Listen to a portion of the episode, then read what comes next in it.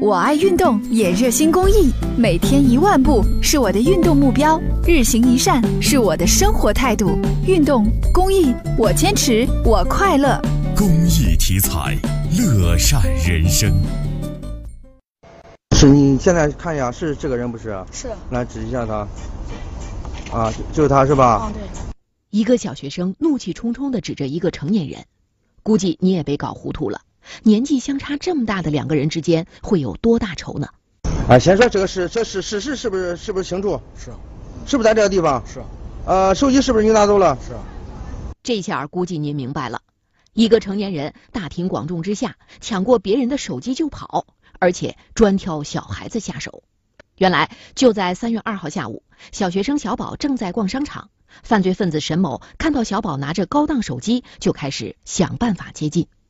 他在商场里发现有一个拿六 S 手机的小孩儿上去搭讪，第一开始他说他车钥匙丢了，啊，非得说我们其中同学一个拿了，啊，十二岁的小宝还没弄清怎么回事儿，沈某又开始变着花样忽悠小宝。然后他他利用借我手机发 QQ 的原因，啊，然后后来家长给我同学打电话了，成功骗取了小宝的信任，沈某从小宝手中接过手机，开始装模作样的玩弄起来，并且以各种借口将小宝支开。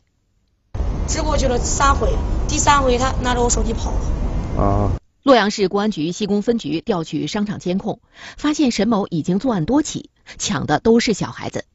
并案调查以后，警方在沈某经常出没的商场蹲守。三月四号将沈某抓获。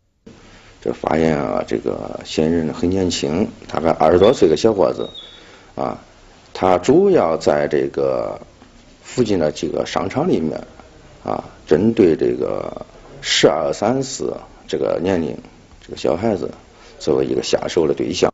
通过审讯，警方得知沈某平时游手好闲，抢劫小朋友得手以后，所得钱财迅速挥霍。在这里，也给广大家长提个醒：小孩子防范能力差，尽量不要让孩子购置高档手机，以防孩子受到侵害。